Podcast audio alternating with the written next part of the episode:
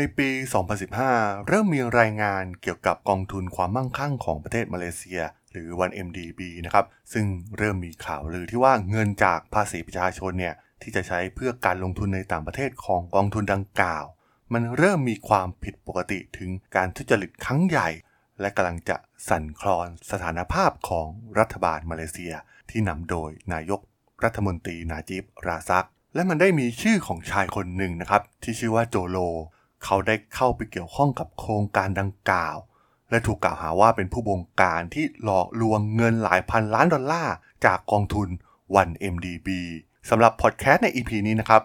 จะมารีวิวหนังสือเล่มหนึ่งนะครับที่มีความน่าสนใจมากๆ และกำลังถูกแปลเป็นภาษาไทยแล้วนะครับ หนังสือที่มีชื่อว่า Billion Dollar Whale The Man Who Fooled Wall Street Hollywood and the World ของ ทอมไรและแบดลี่โฮปนะครับ ซึ่งต้องบอกว่ามีความน่าสนใจมากๆ แล้วเรื่องราวทั้งหมดมันเป็นอย่างไรนะครับ ไปรับฟังกันได้เลยครับผม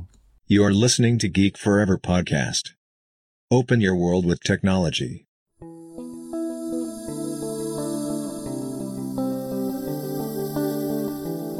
This is Geek Book.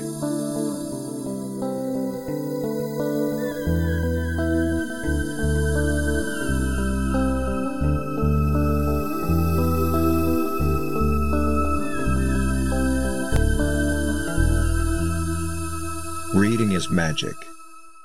สวัสดีครับ ผมดนทลาดนจากดนบล็อกนะครับ และนี่คือรายการ Geek Book นะครับ รายการที่จะมารีวิวหนังสือที่มีความน่าสนใจนะครับสำหรับใน EP นี้ก็มีหนังสือเล่มหนึ่งนะครับ ที่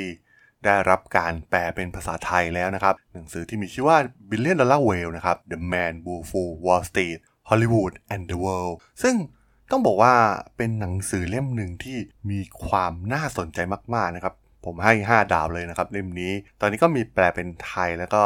มีชื่อหนังสือภาษาไทยว่าตุนพันล้านหวานลวงโลก ของน่าจะเป็นสำนักพิมพ์ซอลนะครับ ซึ่งต้องบอกว่าหนังสือเล่มนี้เนี่ยมันเล่าถึงเรื่องราวทั้งหมดที่ค่อนข้างละเอียดมากๆนะครับ ตัวหนังสือเต็มๆเนี่ยมีรายละเอียดปีกย่อยเยอะมาก ผู้คนที่เกี่ยวข้องกับการสร้างอาชญากรรม ครั้งประวัติศาสตร์ครั้งนี้นะครับชายที่มีชื่อว่า โจโล ผู้ที่ทำการชักใยอยู่เบื้องหลังนะครับ เขาทำได้ยังไงที่ยักยอกเงินจำนวนมหาศาลมากๆนะครับ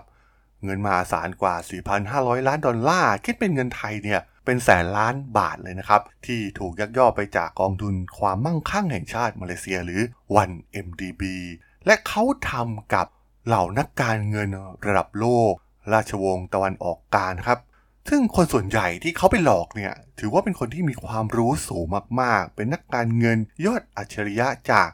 าเครือข่ายการเงินชั้นนำระดับโลกหลายๆ แห่งนะครับ หรือแม้กระทั่งคนที่สำคัญที่สุดก็คือนายกรัฐมนตรีของมาเลเซียอย่างนาจิบราซักนะครับ ซึ่งหวังว่ากองทุนนี้เนี่ยจะสร้างชื่อเสียงให้กับเขาได้ แต่สุดท้ายเนี่ยมันกลับขาดทุนแบบย่อยยับนะครับ เพราะว่าเงินทั้งหมดเนี่ยมันไม่ได้ถูกนำไปลงทุนจริงๆนะครับ แต่ว่ามันถูกยักยอกเข้ากระเป๋าชายที่มีชื่อว่าโจโลนั่นเอง ซึ่งใช้เวลาหลายปีนะครับ ด้วยวิธีการต่างๆมากมายมีรายละเอียดมากมายนะครับ ซึ่งมันแฉให้เห็นถึงความดาร์กของระบบการเงินของโลกเราด้วยซ้ำนะครับ ซึ่งต้องบอกว่า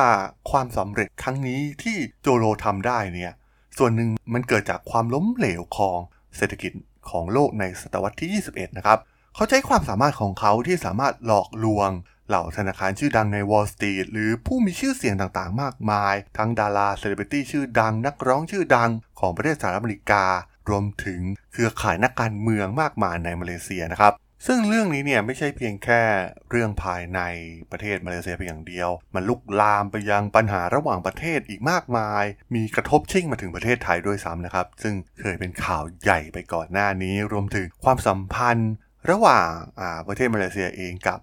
ทางฝั่งอเมริกากับจีนนะครับ ที่มีการเปลี่ยนผ่านครั้งสำคัญนะครับ จากปัญหาเรื่องนี้ ซึ่งต้องบอกว่าหนังสือเล่มนี้เนี่ยเป็นรายละเอียดที่มีมากที่สุดนะครับ ว่าด้วยเรื่องตั้งแต่วัยเยาว์ของโจโลนะครับ การเข้าเรียนมัธยม การเข้าไปเรียนที่อเมริกา การเข้ามามีบทบาทในรัฐบาลของประเทศมาเลเซียได้อย่างไร เขาเข้าไปสู่วังวนแห่งอำนาจ สู่ อำนาจที่ใหญ่ที่สุดอย่างอำนาจของนาจิบราซักได้อย่างไรนะครับ ซึ่งรายละเอียดปีกย่อยเนี่ยมีเยอะมากนะครับ แนะนำให้ลองไปอ่านกันนะครับสนุกมากๆเล่มนี้ ซึ่งเราบอกว่าการเข้ามาของชายที่ชื่อว่าโจโลเนี่ยมันทำให้มาเลเซียเปลี่ยนไปอย่างสิ้นเชิงนะครับ ซึ่งถ้ามองในมุมหนึ่งเนี่ยต้องบอกว่า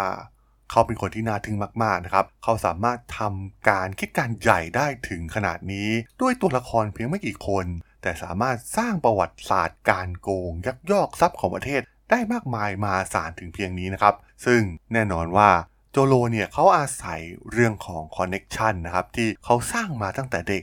ทำสิ่งที่เหลือเชื่อเหล่านี้ได้นะครับ ผ่านความสามารถและวาทศิลป์ของเขา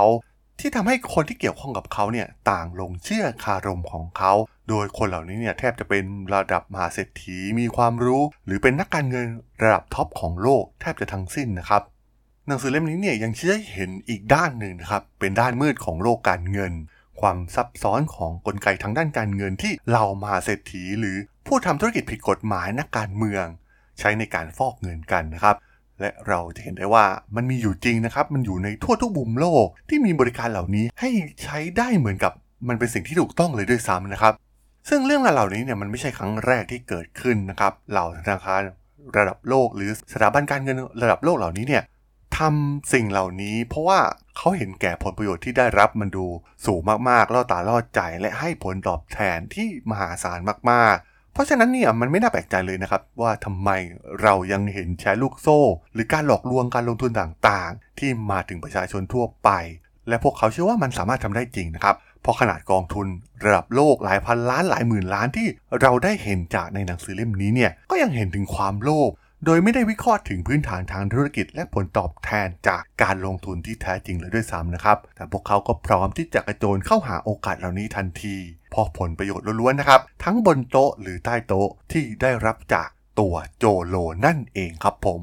สำหรับการรีวิวหนังสือ Billion Dollar Whale ใน EP นี้เนี่ยผมก็ต้องขอจบไว้เพียงเท่านี้นะครับสำหรับเพื่อนๆที่สนใจเรื่องราวทางธุรกิจเทคโนโลยีและวิทยาศาสตร์ใหม่ๆ ที่น่าสนใจรวมถึง การรีวิวหนังสือนะครับที่ผมจะมารีวิวให้ฟังผ่านรายการ Geek Book ก็สามารถติดตามกันได้นะครับทางช่อง Geek Forever Podcast ตอนนี้ก็มีอยู่ในแพลตฟอร์มหลักทั้ง Podbean Apple Podcast Google Podcast Spotify YouTube แล้วก็จะมีการอัปโหลดลงแพลตฟอร์ม Blockdit ในทุกๆตอนอยู่แล้วด้วยนะครับถ้าอย่างไรก็ฝากกด Follow ฝากกด Subscribe กันด้วยนะครับแล้วก็ยังมีช่องทางในส่วนของ Line แอดที่ t h a r a d o n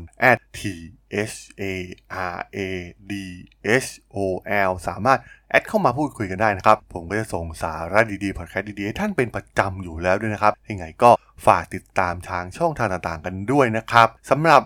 หนังสือเล่มนี้นะครับ ถ้าใครอยากสนใจไปซื้อผมก็จะใส่ลิงก์ไว้ที่ description ของพอดแคสต์ EP นี้นะครับ ตามไปซื้อกันได้ ผมแนะนำเลยนะครับ เล่มนี้ให้ 5 ดาวเลย ทั้งเวอร์ชันแปลภาษาไทยหรือว่าเวอร์ชัน original ภาษาอังกฤษเนี่ยถือว่าเป็นหนังสือที่ดีมากๆ ที่ควรค่าแก่การอ่านมากๆนะครับสำหรับ วันนี้เนี่ยผมก็ต้องขอจบไว้เพียงเท่านี้ก่อนนะครับ เจอกันใหม่ใน EP หน้านะครับผม สวัสดีครับ